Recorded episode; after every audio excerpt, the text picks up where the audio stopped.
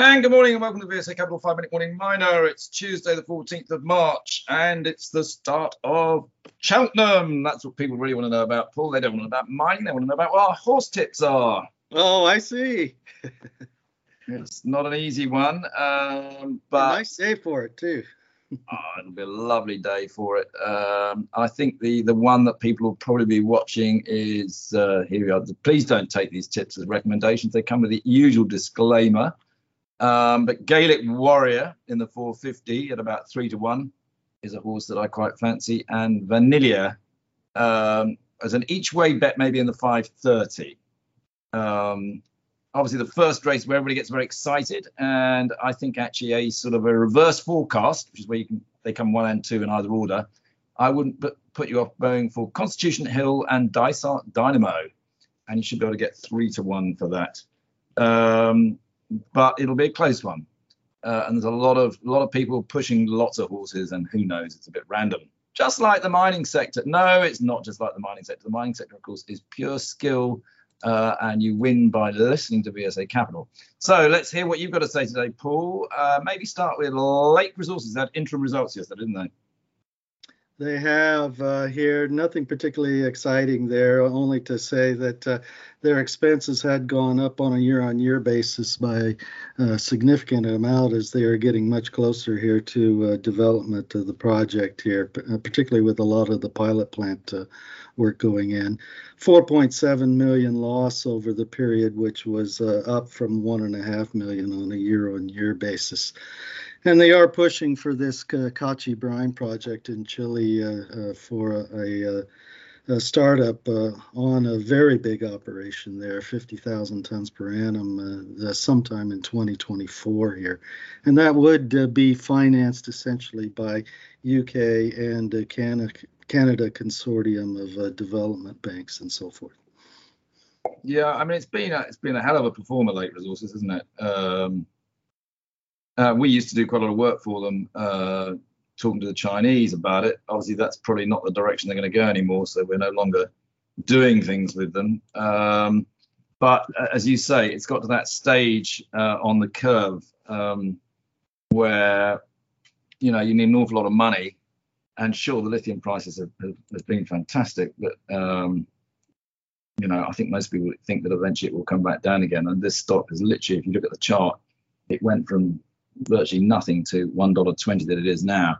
Um, so look, you know, it, it's a it's a good company. Um, I guess the only question is, is it worth nearly a billion pounds because it's 1.5 billion Aussie dollars. Uh, when we were working with them, they were only worth, um, I think it was probably tens of millions. It's been a quite phenomenal performer. Uh, well done, Stu Crow, who's one of the non-execs. Uh, he was also he's also non-exec on Atlantic Lithium, so he obviously knows what the lithium space is pretty good at. Must be making a lot of money.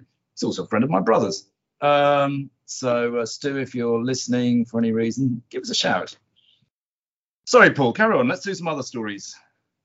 Yeah, I got to mention this uh, thing released by uh, uh, dual listed sovereign metals here. That's the Malawi rutile developer uh, uh, quoted both in London and on the ASX. Uh, uh, big news here that they've in, uh, increased the size of the uh, saprolite rutile, that being essentially highly weathered surface material that contains enrichment in rutile. They've increased that area size to 165 square kilometers and have essentially merged up the Kasiya and Nsaru deposits into one large uh, combined resource.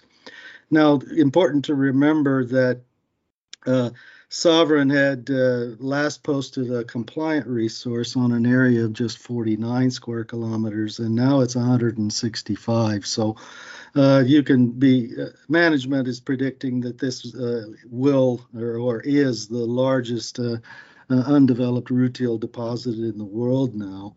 And uh, there's a pretty good bet that uh, I, I would say that that's probably true. We just have to see what the uh, actual um, average uh, overall thickness is, going to be in these various zones. But for the rutile market, which is just booming at the mo- moment, this is a highly valuable resource. So uh, I would think everybody that uh, needs uh, synthetic uh, rutile for the titanium industry is going to be knocking on their door.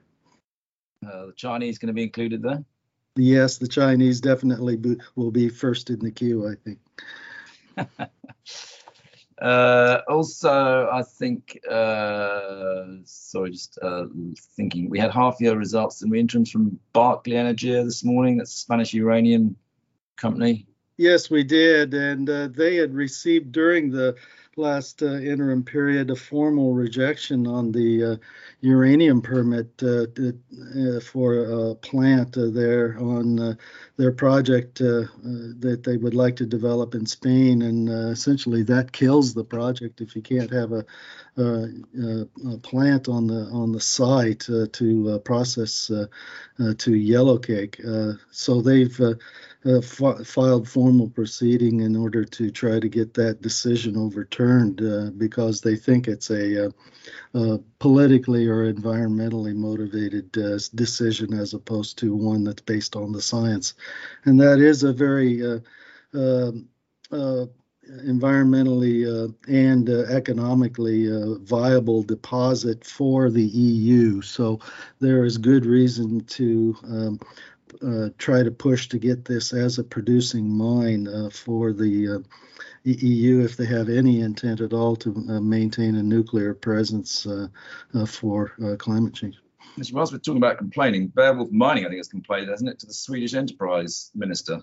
Yes, they have. A formal letter has gone out to them on the slow pace of the final decision for their Kallak iron ore mine development in Sweden they're uh, pointing out essentially that the government had promised them a decision uh, in relatively short order back 11 weeks ago, and shareholders, uh, retail shareholders, of which most of them are Swedish in uh, Beowulf Mining, have been uh, really.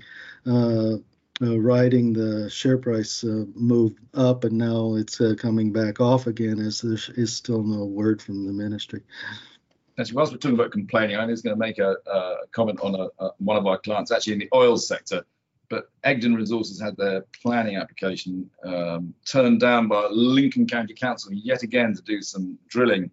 Uh, I think people forget that the, the, people complaining to Lincoln County Council are basically backed by the Russians. We know it's done softly. The Russians have always been trying to persuade people to stop us drilling for gas and oil in the UK so that, of course, we'd have to buy theirs. That's what this whole Ukraine war is about. Lincoln County Council should be ashamed they've fallen into this Russian trap. Uh, and every single councillor at Lincoln County Council, in my view, should step down and apologise. Um, it's disgraceful. There you are. I feel quite strongly about it, Paul.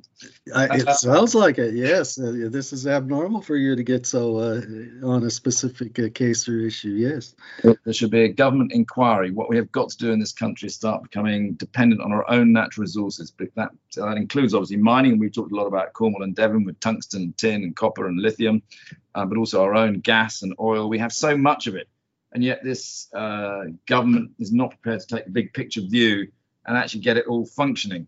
Uh, that's what we've got to do to be successful. Um, but I'm not about to run for prime minister. Don't panic. On that note, we'll call it a day, Paul. It's far too long anyway. Um, we'll speak tomorrow. Thanks. See you then.